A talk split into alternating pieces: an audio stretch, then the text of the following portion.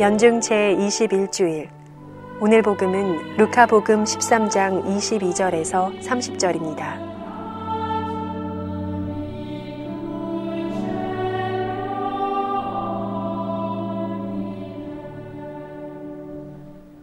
주께서 여러분과 함께 루카가 전한 거룩한 복음입니다. 그때 예수님께서는 예루살렘으로 여행을 하시는 동안 여러 고을과 마을을 지나며 가르치셨다. 그런데 어떤 사람이 예수님께 주님, 구원받을 사람은 적습니까? 하고 물었다. 예수님께서 그들에게 이르셨다. 너희는 좁은 문으로 들어가도록 힘써라. 내가 너희에게 말한다. 많은 사람이 그곳으로 들어가려고 하겠지만 들어가지 못할 것이다. 집주인이 일어나 문을 닫아버리면 너희가 밖에 서서 주님, 문을 열어 주십시오 하며 문을 두드리기 시작하여도 그는 너희가 어디에서 온 사람들인지 나는 모른다 하고 대답할 것이다. 그러면 너희는 이렇게 말하기 시작할 것이다. 저희는 주님 앞에서 먹고 마셨고 주님께서는 저희가 사는 길거리에서 가르치셨습니다. 그러나 집주인은 너희가 어디에서 온 사람들인지 나는 모른다. 모두 내게서 물러가라. 불의를 일삼는 자들아 하고 너희에게 말할 것이다. 너희는 아브라함과 이삭과 야곱과 모든 예언자가 하느님의 나라 안에 있는데 너희만 밖으로 쫓겨나 있는 것을 보게 되면 거기에서 울며 이를 갈 것이다. 그러나 동쪽과 서쪽, 북쪽과 남쪽에서 사람들이 와 하느님 나라의 잔치상에 자리 잡을 것이다. 보라, 지금은 꼴찌지만 첫째가 되는 이들이 있고 지금은 첫째지만 꼴찌가 되는 이들이 있을 것이다. 주님의 말씀입니다.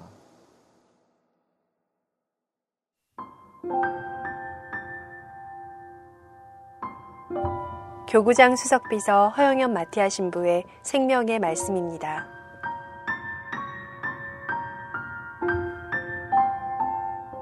앙드레지드의 좁은 문은 누구나 한 번쯤 읽어봤을 명작 소설입니다. 저는 고등학교 때 이 소설을 접했는데 당시엔 그 내용을 다 이해하지는 못했던 것 같습니다. 그저 두 남녀의 비극적인 사랑에 가슴 아파했던 기억이 아련합니다. 좁은 문은 신앙을 가진 사람이라면 경험했을 법한 내면적 갈등을 자세하게 그렸습니다. 프랑스 작가 앙드레지드는 1869년 파리 출생으로 11살 때 아버지를 여의고 엄격한 종교적 계율을 강요한 어머니 아래서 소년기를 보냈습니다. 그의 대표작인 좁은 문은 그의 자전적 소설입니다. 그는 문학에 대한 열정을 보이기 시작한 10대 후반부터 사촌 누이를 사랑하고 불안한 청소년기를 보냈습니다. 좁은 문에서 남자 주인공 제로움은 자신보다 두 살 위인 외사촌 누이 엘리사를 사랑합니다. 둘의 사랑은 순수하지만 지상에서 이룰 수 없었던 사랑이었습니다. 엘리사는 어느 날 교회에서 좁은 문으로 들어가도록 있는 힘을 다하여라 라는 목사님의 설교를 듣고 자신이 바로 좁은 문이라고 생각하게 됩니다. 소설 속 엘리사를 통해서 우리는 종교의 의미와 사랑의 의미를 깊이 있게 생각해 볼 수 있습니다. 그녀는 사람에 대한 사랑이 신앙에 대한 배반이라고 잘못 생각했습니다.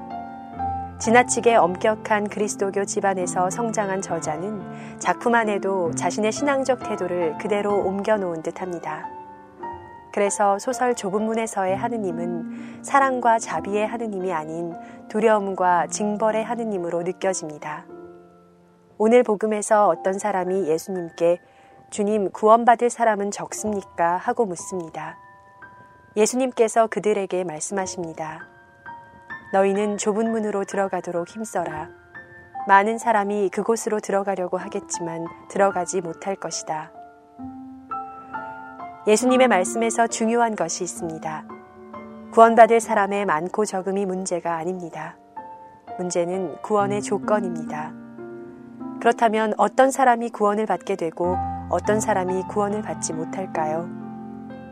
주님 앞에서 먹고 마셨고 길거리에서 주님의 가르침을 받았다고 구원을 얻는 것이 아닙니다. 예수님의 가르침을 들었지만 받아들이고 실천하지 않는다면 구원의 조건에 미치지 못한 것입니다.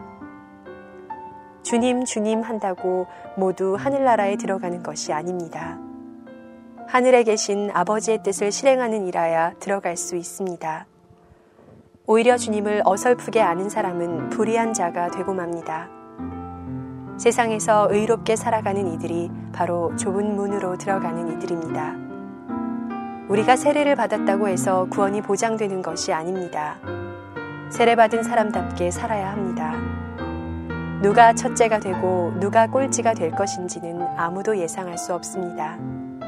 다만 우리는 좁은 문으로 들어가기 위해 겸손하게 고개를 숙여야 합니다. 탐욕으로 살찐 몸뚱이도 욕심을 버려 줄여야 합니다. 좁은 문은 바로 예수님께서 걸으셨던 사랑과 희생의 십자가의 길입니다. 우리도 좁은 문을 통과하기 위해 매 순간 그 길을 걸어야 합니다.